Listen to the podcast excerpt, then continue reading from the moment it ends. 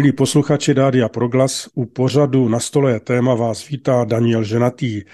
Naším hostem je dnes pan magistr Petrian Vinč, generální sekretář Ekumenické rady církví v České republice, starokatolický kněz, religionista, judaista, překladatel, prostě muž, kterého je dobré se ptát a kterému je dobré naslouchat. Dobrý den, Petře. Dobrý den, zdravím všechny posluchače. Petře, ať chceme nebo nechceme, musíme sledovat, co se děje na Ukrajině. Jednak samozřejmě nás trápí úděl těch, kdo jsou válkou zasažení a trpí na obou stranách konfliktu, ale také proto, že se válka týká naší bezpečnosti a důsledky té války se týkají pak mnoha oblastí i života v Evropě a České republice. My jsme křesťanské rádio a tak nás nad to zajímá život křesťanů na Ukrajině. A tu, když o tom přemýšlíme, často v našich podmínkách a naší zemi nastává svízel, že toho mnoho nevíme o pravoslavné neboli ortodoxní církvi. A když pak vidíme v televizi nebo na internetu záběry z pravoslavného kostela, kde se lidé perou, moc tomu nerozumíme.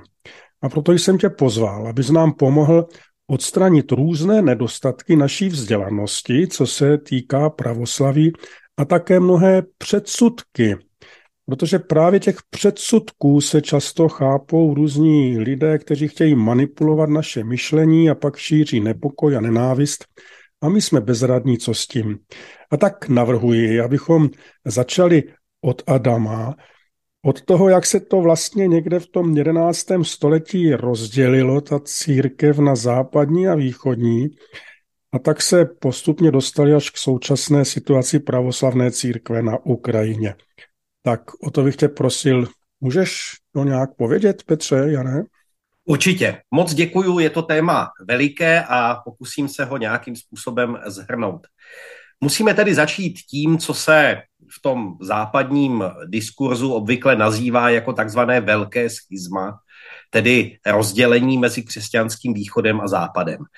Eh, tady je třeba říct jednu důležitou věc, že totiž to není eh, věc, která by se stala ze dne na den v jeden moment, jakkoliv různí historici poukazují třeba na tu konkrétní exkomunikaci, která byla vyměněna mezi papežským legátem a eh, konstantinopolským patriarchou, ale důležité je říct, že ty rozdíly mezi křesťanským východem a západem postupně narůstaly po několik staletí a byly často spojeny i s politickými ohledy. S politickými ohledy to znamená nejprve s rozdělením římské říše na východní a západní, eh, potom se vznikem byzantské říše a s tím vývojem, který na západě nastal vlastně po pádu západořímské říše a v tom dalším politickém vývoji ve středověké Evropě. To znamená, ta eh, jednota mezi východem a západem nebyla nikdy tak eh, skvostná růžová, jak se někdy maluje, a eh, ty politické i církevně politické ohledy tam vždycky hrály roli. Nicméně v tom roce 1054, do kterého se tedy obvykle to takzvané velké schizma datuje, skutečně došlo k vyhlášení exkomunikace tedy zrušení církevního společenství mezi kardinálem Humbertem de Silvou Candidou, eh, který zastupoval papeže a tehdejším konstantinopolským patriarchou Keruláriem. A v zásadě tento moment je považovaný za symbolický okamžik rozdělení mezi východní a západní církví. A jestliže říkám východní a západní církví, tak tou optikou dnešních dnů můžeme tedy říct mezi církví katolickou a mezi církvemi pravoslavnými. Samozřejmě můžeme také říct, že už dávno před tím jedenáctým stoletím eh, poměrně zásadní části křesťanstva nebyly ve společenství ani s tou východní, ani s tou západní, zejména tedy ty takzvané předchalcedonské církve, to znamená to, co je dnes eh, třeba arménská, koptská, asyrská, etiopská a podobně, které vlastně se ocitly mimo ten civilizační okruh římské říše a ta jejich vazba na zbytek křesťanstva byla tím také do určité míry i politicky narušena. To znamená, taková ta představa té církve, která je stoprocentně jednotná a jenom od ní jako odpadávají postupně ty jako e, rebelující části, tak to je takový pohled té, e, řekněme, staré hereziologie, Eh, která vychází z toho pohledu, že je jedna církev, která má pravdu a všechny ostatní, které teda jako se od ní odlučují, eh, musí být zaručeně tedy ti odpadlíci a heretici. To není perspektiva, kterou bychom z nějakých jako historických eh, pohledů dnes mohli zastávat. Takže takto od toho 11. století tedy definitivně křesťanský východ, ten pravoslavný, jde svojí cestou a je tomu tak do určité míry i dodnes, přestože mezi katolickou a pravoslavnou církví, ale i mezi pravoslavnými církvemi a dalšími církvemi, ať už těmi orientálními nebo jinými, existuje v posledních stoletech eh, plodný ekumenický dialog. Petře, Jane, je to zajímavé, napínavé. Mohl bys povědět pár, asi dva, tři aspekty i toho rozdělení teologického, nebo v čem se to myšlení rozděluje zhruba od toho 11. století. Ono se přičítá tomu rozdělení ten rok 1054, aby posluchač tak věděl zhruba, jak daleko se pohybujeme, tak muselo se to určitě projevit i v nějakém myšlení, které se bez pochyby odráží a projevuje v těch rozdílech i dnes. Myšlení se to bez pochyby projevilo a konečně nejenom v myšlení, ono, eh, když se podíváme na to, jak byly křesťanské církve i ve své liturgii, i ve svém smýšlení ovlivňovány, tak byly ovlivňovány tím prostředím, v kterém žili. To znamená, pravoslavné církve, východní církve byly výrazně ovlivněné třeba ceremoniálem byzantského císařského dvora, protože to spojení mezi uh, tou světskou a tou církevní složkou bylo zkrátka silné. Stejně tak západní církve byly také velmi silně ovlivněny tím propojením s tou světskou mocí, ať už tedy eh, nejprve s římskou, ale posléze třeba s galskou ten galský vliv eh, na katolickou církev, na katolickou liturgii byl poměrně veliký. To znamená, to je něco, co prostě probíhalo samostatně a v okamžiku, kdy došlo k přerušení té živé komunikace mezi východem a západem, tak se zkrátka ty církve ubíraly vlastní cestou. Do určité míry se od sebe vzdalovaly, protože ten vývoj prostě v nich šel nějakým jako autonomním směrem je to vlastně do určité míry trošku podobné, jako se od sebe vzdalují třeba jazyky. My víme, že románské jazyky všechny vznikly z latiny, ale každý pak postupně pod svými jako místními vlivy se odlišoval a dnes prostě francouzština, španělština, italština jsou od sebe tak daleko, že jsou si vzájemně nesrozumitelné nebo obtížně srozumitelné a eh, s tím církevním vývojem to často bývá dost podobně jako s těmi jazyky, že dojde k nějakému momentu, kdy si zkrátka ty církve mezi sebou přestanou povídat a pak už se vyvíjí svým vlastním tempem, svojí vlastní dynamikou, což může vést k tomu, že ty nůžky těch rozdílů mezi nimi se rozšiřují. Ale pokud bych měl samozřejmě vzít jednu věc, která se často tak jako vytahuje na štít, eh, tak je to ta otázka filiokve, eh, která historicky nebyla tím důvodem rozdělení, je v podstatě to takový jako zástupný dogmatický důvod, který, který bývá vypichován, aby se teda říkalo, že ten, že ten důvod byl věroučný, když ve skutečnosti spíš nebyl. Ale to filiokve je tedy západní katolický dodatek do kréda, kde se tedy o vycházení Ducha Svatého říká, že vychází nejenom z Otce, ale vychází i ze Syna. To je to filio que, latinsky. A tento dodatek není součástí nicejsko-cařihradského vyznání, tak jak ho schválil Všeobecný koncil. A v římské říši, respektive na křesťanském západě, zase zřejmě pod nějakým tedy franským teologickým vlivem, eh, byl tenhle ten článek do kréda doplněn a na východě byl odmítnut. Ne snad proto, že by eh, neexistovala jako přijatelná teologická formulace, která vysvětluje, že může vycházet duch svatý z otce skrze syna, eh, jak to konečně pak třeba říkají Atanášovo vyznání, ale protože zkrátka ten autoritativní text koncilu může změnit jenom koncil a měnit mít neměl. A protože Západ ho tak z pohledu východu takto jednostranně změnil, tak to bylo odmítnuto. A to je taky situace, která trvá až do dnešní doby. Většina západních církví, a to včetně těch reformačních, které tohle uh, zcela uh, jaksi nereflektovaně zdědili z toho katolického prostředí, používá to nicejsko-cařihradské vyznání s tím Eh, západním dodatkem filiokve. Pravoslavní tak nedělají.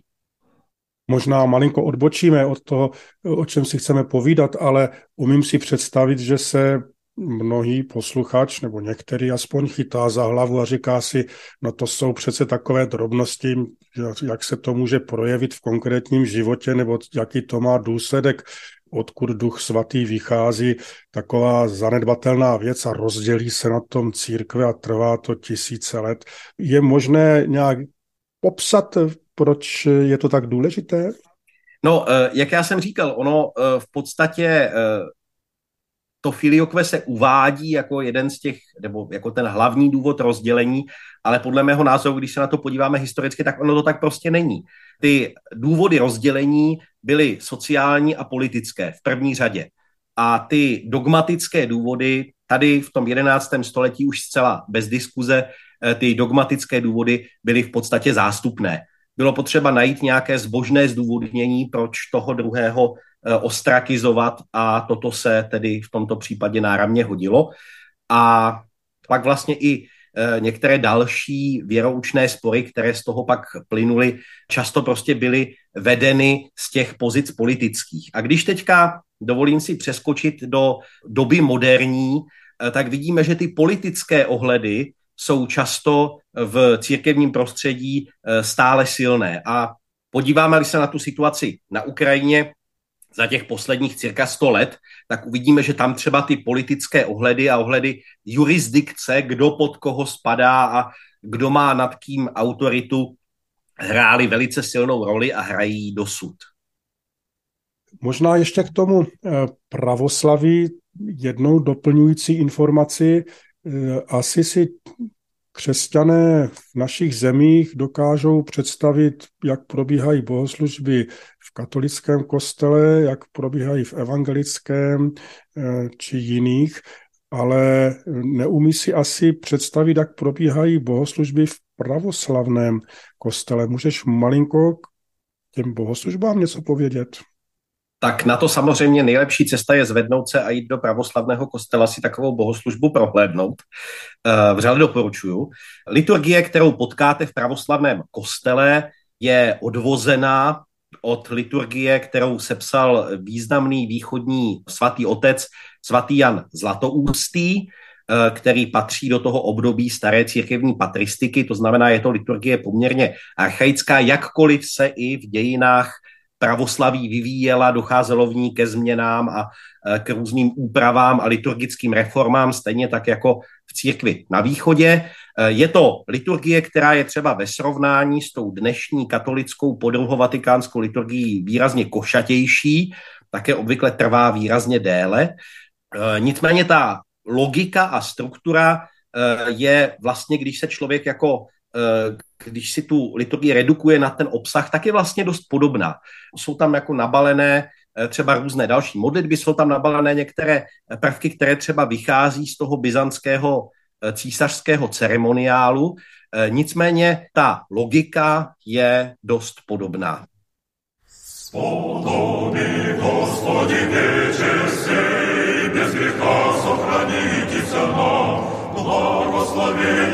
Господи, Боже, Отець наших, і хвала.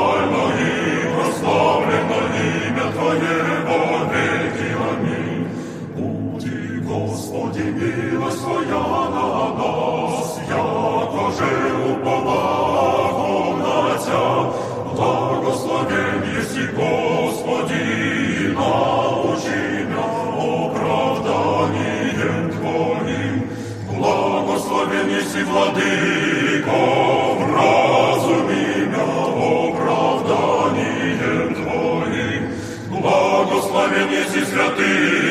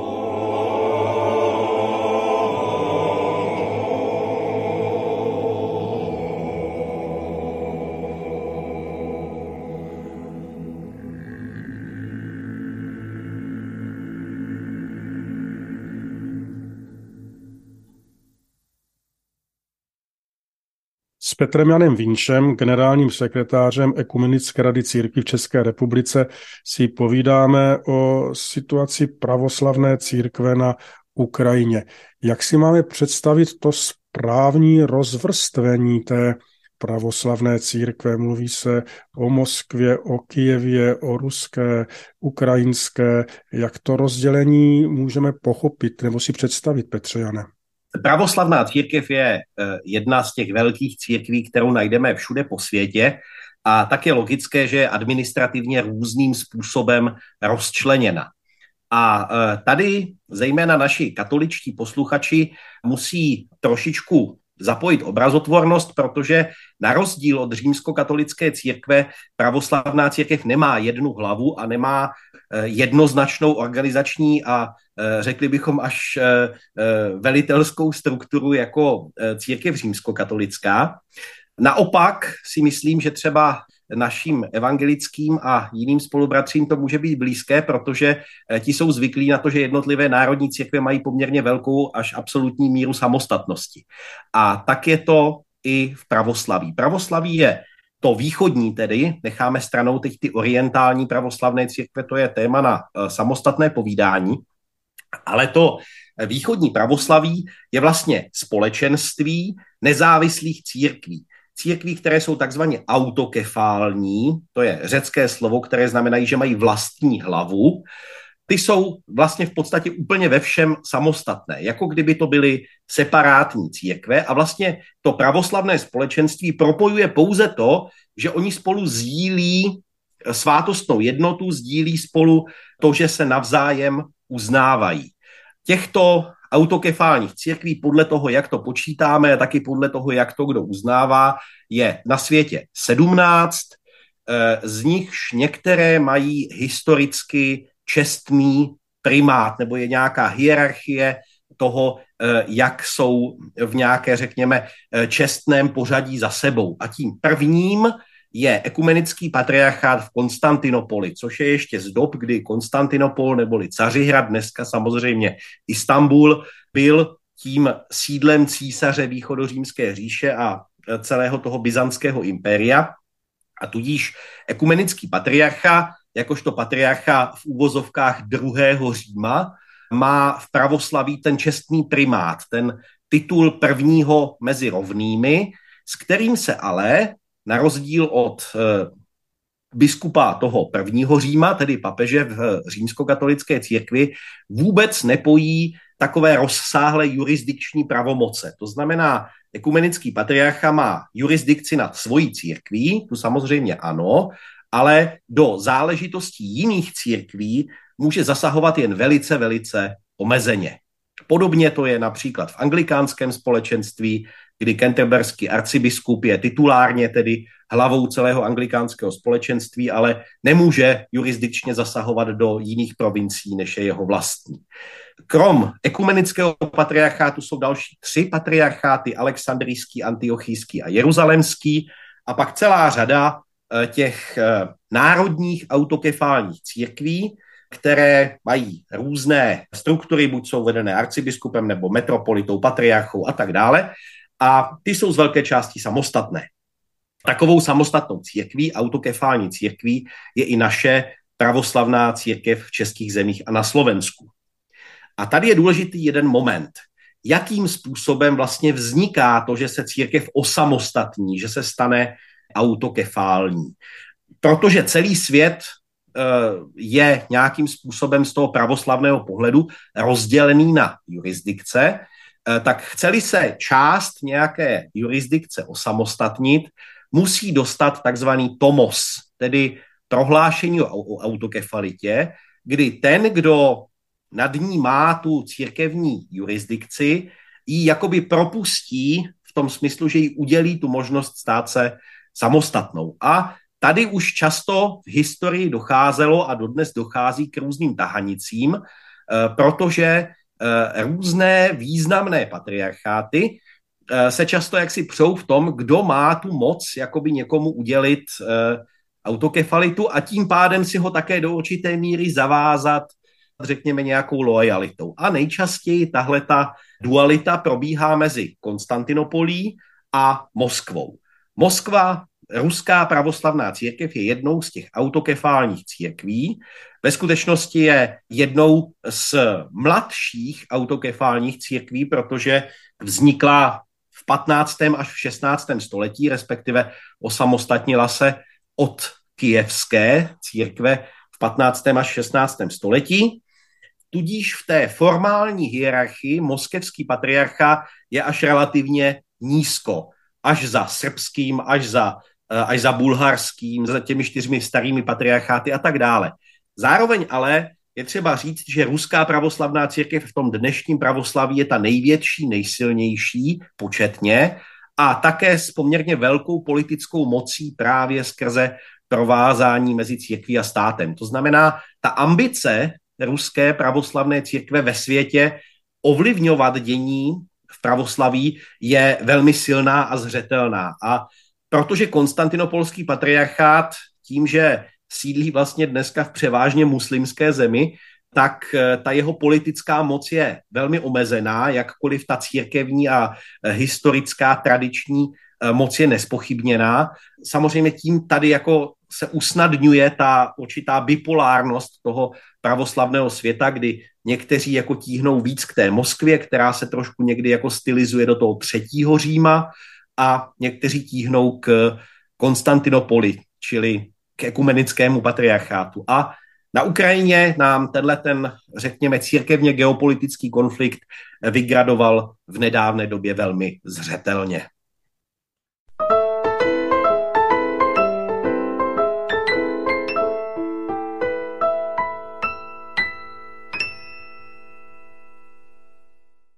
S Petrem Janem Vinšem, generálním sekretářem Ekumenické rady církví v České republice, si povídáme o pravoslavné církvi a také o situaci pravoslavné církve na Ukrajině.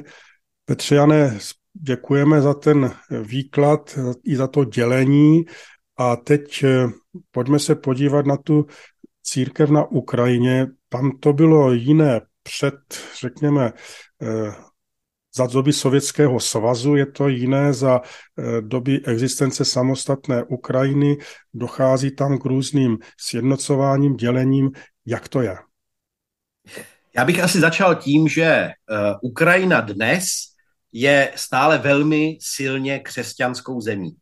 Když se podíváme na průzkum, který se dělal v loňském roce, tak se 72% eh, Ukrajinců hlásí k pravoslavné církvi, dalších 9% ke katolicismu, zde teda především k řecko-katolické církvi a pak 3 až 4 eh, k ostatním křesťanům. To znamená, vidíme, že je to výrazně přes 80% lidí, kteří se na Ukrajině hlásí ke křesťanství, s tím, že velká většina k pravoslaví.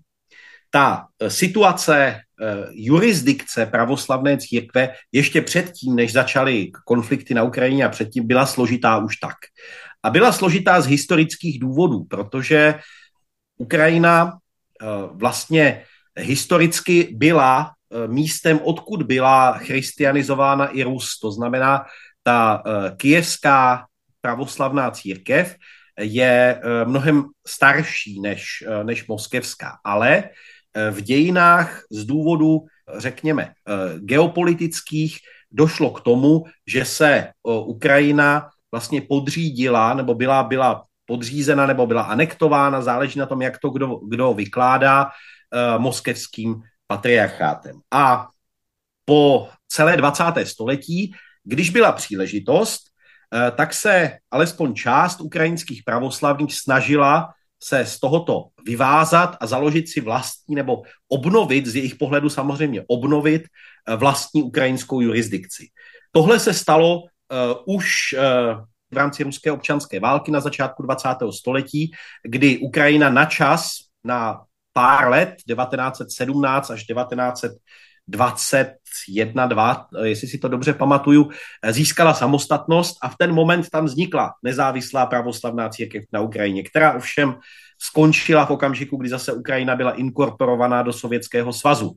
A stejně tak po pádu e, železné zdi, po ro, rozpadu Sovětského svazu vznikla také nějaká samostatná církevní jurisdikce na Ukrajině. Samozřejmě často to bylo spojené prostě s různými osobnostními spory, s různými eh, s různými vlastně vnitřními pnutími a tak dále. To jsou často jako velmi složité věci.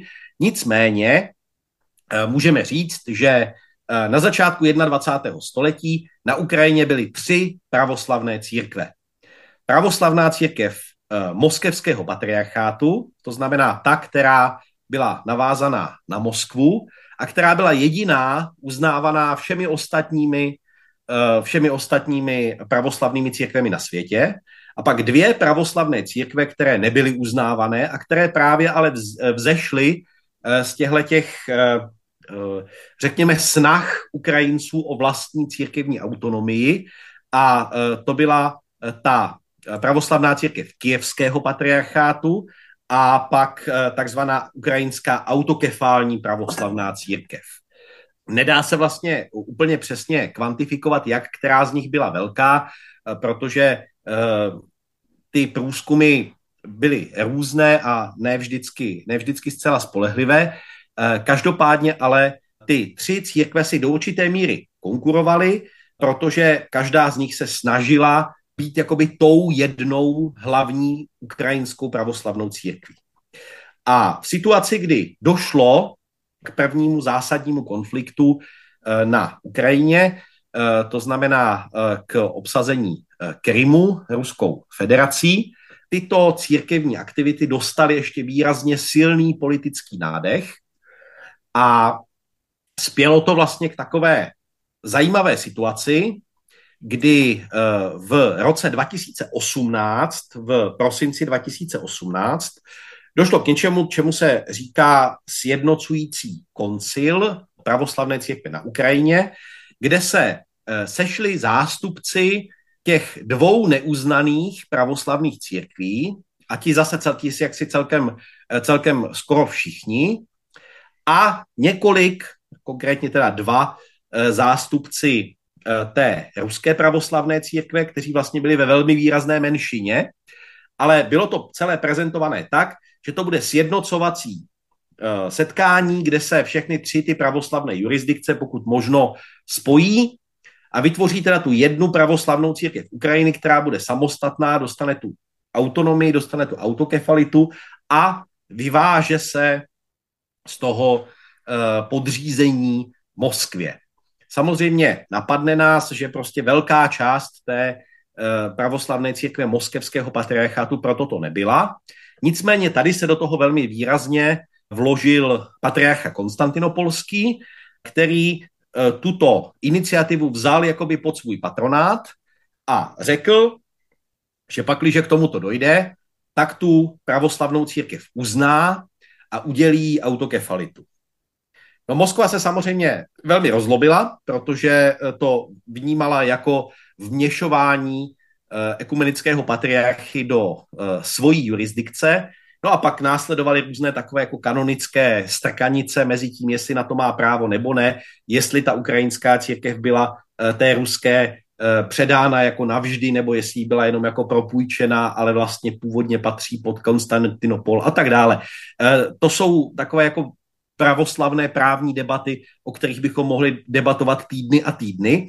Podstatné je, představme si to úplně jednoduše tak, že zkrátka Konstantinopol řekla, že uzná ty eh, dvě nezávislé ukrajinské církve v okamžiku, kdy se spojí.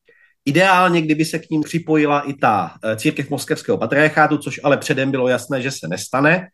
Takže ten výsledek je takový, že potom 15. prosinci 2018 se ta situace vlastně v úvozovkách zjednodušila v tom smyslu, že místo tří pravoslavných jurisdikcí e, jsou na Ukrajině nyní dvě velké pravoslavné jurisdikce a to je e, ta církev moskevského patriarchátu, která je uznávaná Moskvou a ta ukrajinská pravoslavná církev, která je uznávaná Konstantinopolí. A změnila se situace v tom smyslu, že část pravoslavných církví, ti, kteří spíš tíhnou ke Konstantinopoli, uznali tu nezávislost eh, ukrajinské pravoslavné církve a ti, kteří více tíhnou k Moskvě, tak neučinili. A tady je ještě důležité říct jednu věc, že podle pravoslavného chápání na jednom místě v jedné zemi může být jenom jedna autokefální pravoslavná církev. To znamená, není možné, aby byly dvě jurisdikce na stejném místě. Proto ten jurisdikční konflikt na Ukrajině je z toho pravoslavného pohledu tak závažný.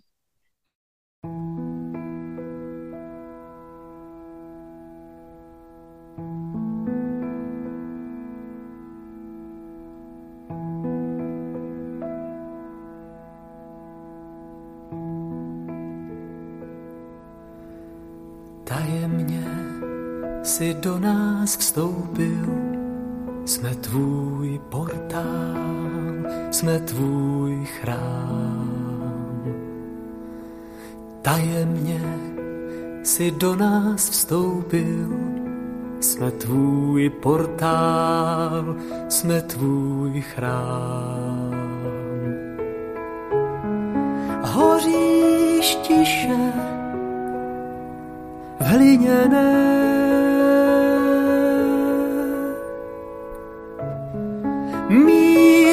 srdce kamené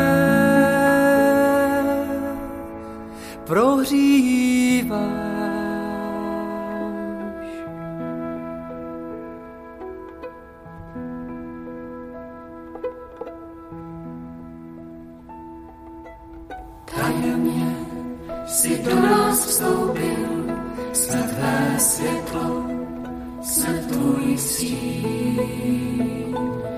Tajemně si do nás vstoupil, jsme tvé světlo, jsme tvůj stín.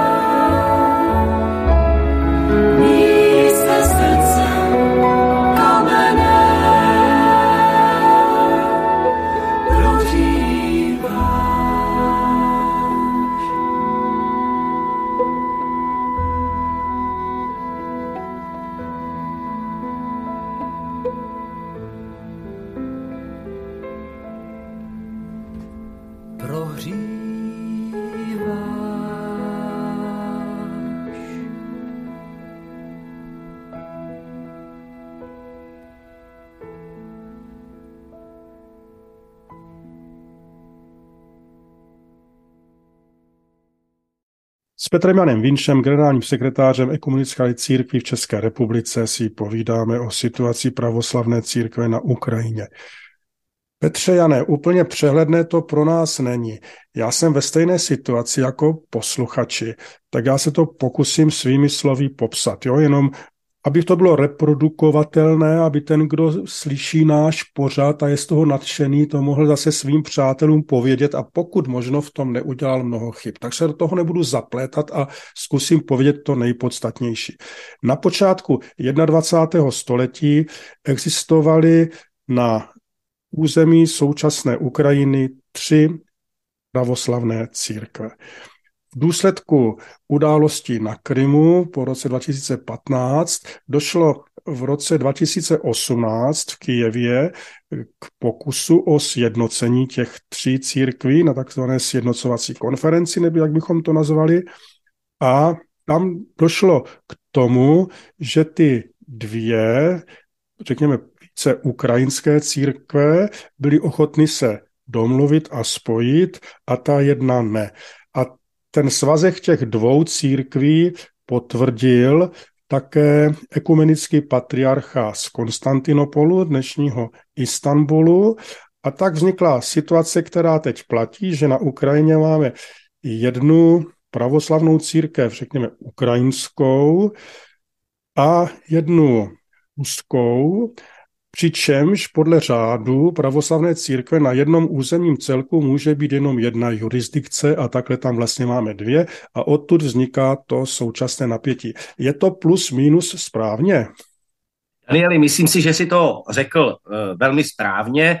Tady je možná ještě eh, třeba říct takovou historickou kuriozitu, eh, že totiž ten kanonický postup konstantinopolského patriarchy byl daný tím, že Ukrajina původně spadala pod něj.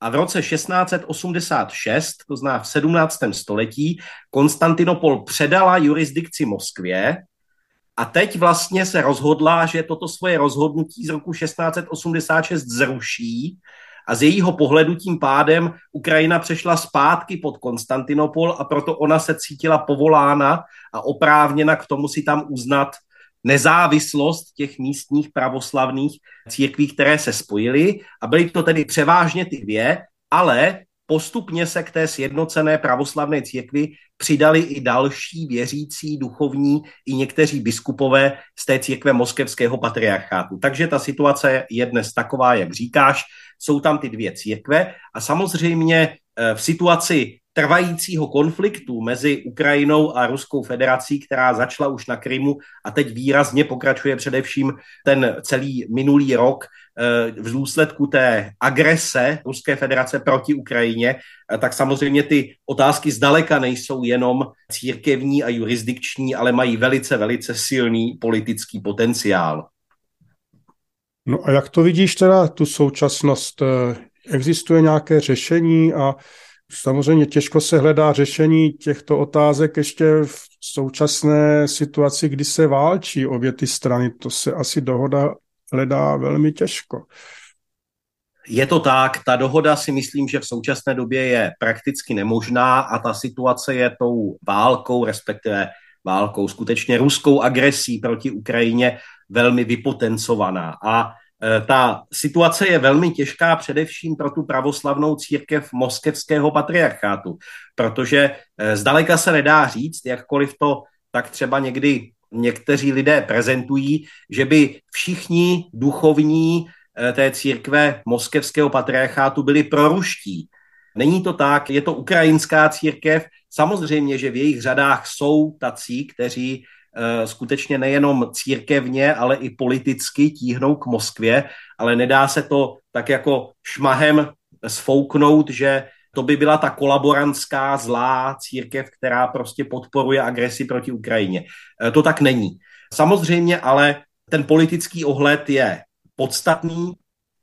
V současnosti třeba i na takových ostře sledovaných mediálních eh, případech, jako je Eh, teď případ toho velkého kláštera v Kijevě, té eh, kijevsko-pečerské lávry, eh, která je sídlem sídlem vlastně té církve moskevského patriarchátu a jedním z nejvýznamnějších duchovních míst na Ukrajině vůbec. A odkud tedy současná ukrajinská vláda nyní vypovídá ty mnichy a duchovní spojené s církví moskevského patriarchátu, tak to jsou přesně takové momenty, které tu situaci prostě ještě dále, ještě dále potencují. Otázka samozřejmě zní, eh, jestli ta ukrajinská eh, politická reprezentace a konečně i ta ukrajinská pravoslavná církev, ta nezávislá, může v některých věcech jednat jinak, jestli je tam vůbec nějaký prostor pro diskuzi a konsenzus.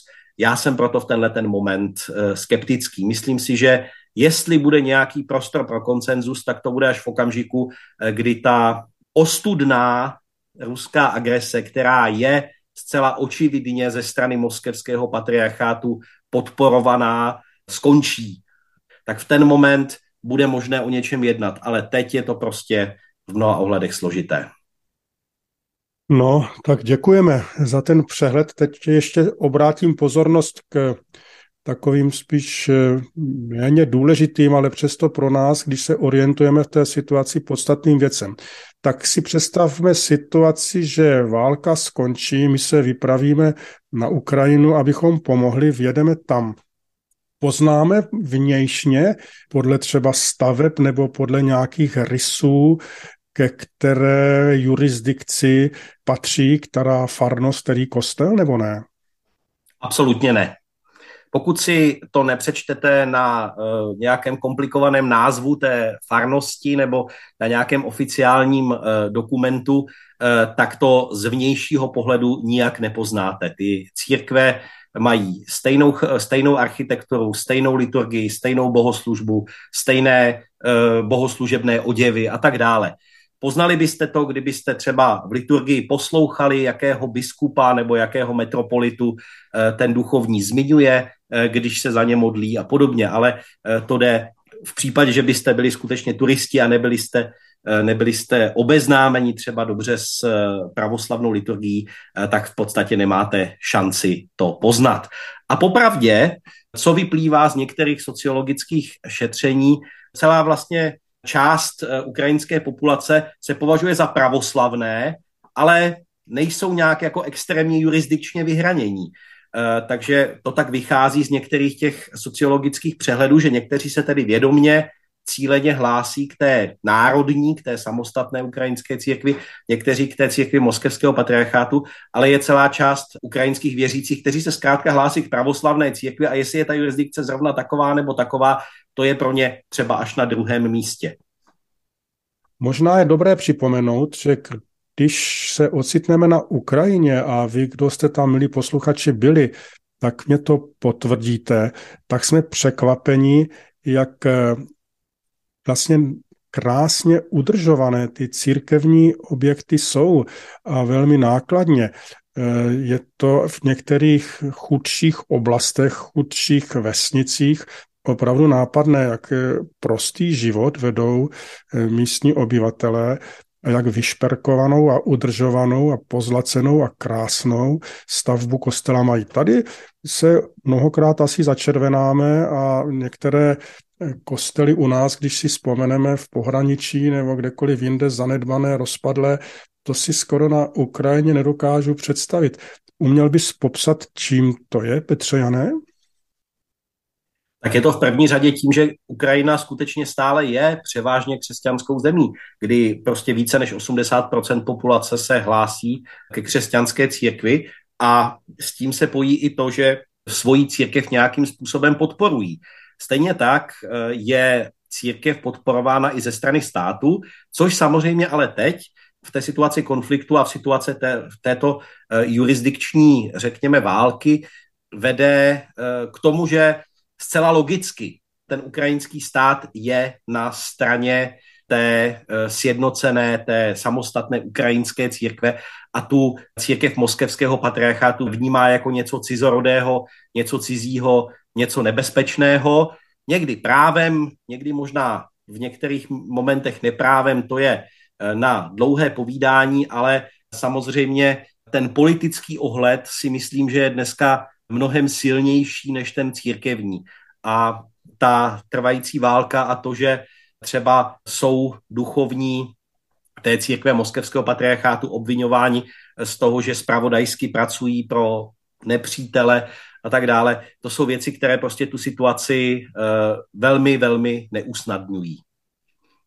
A ještě na závěr, k tomu, kdybychom to spojili s tím začátkem. Na začátku jsme mluvili o tom, že došlo k rozdělení církve na východní a západní.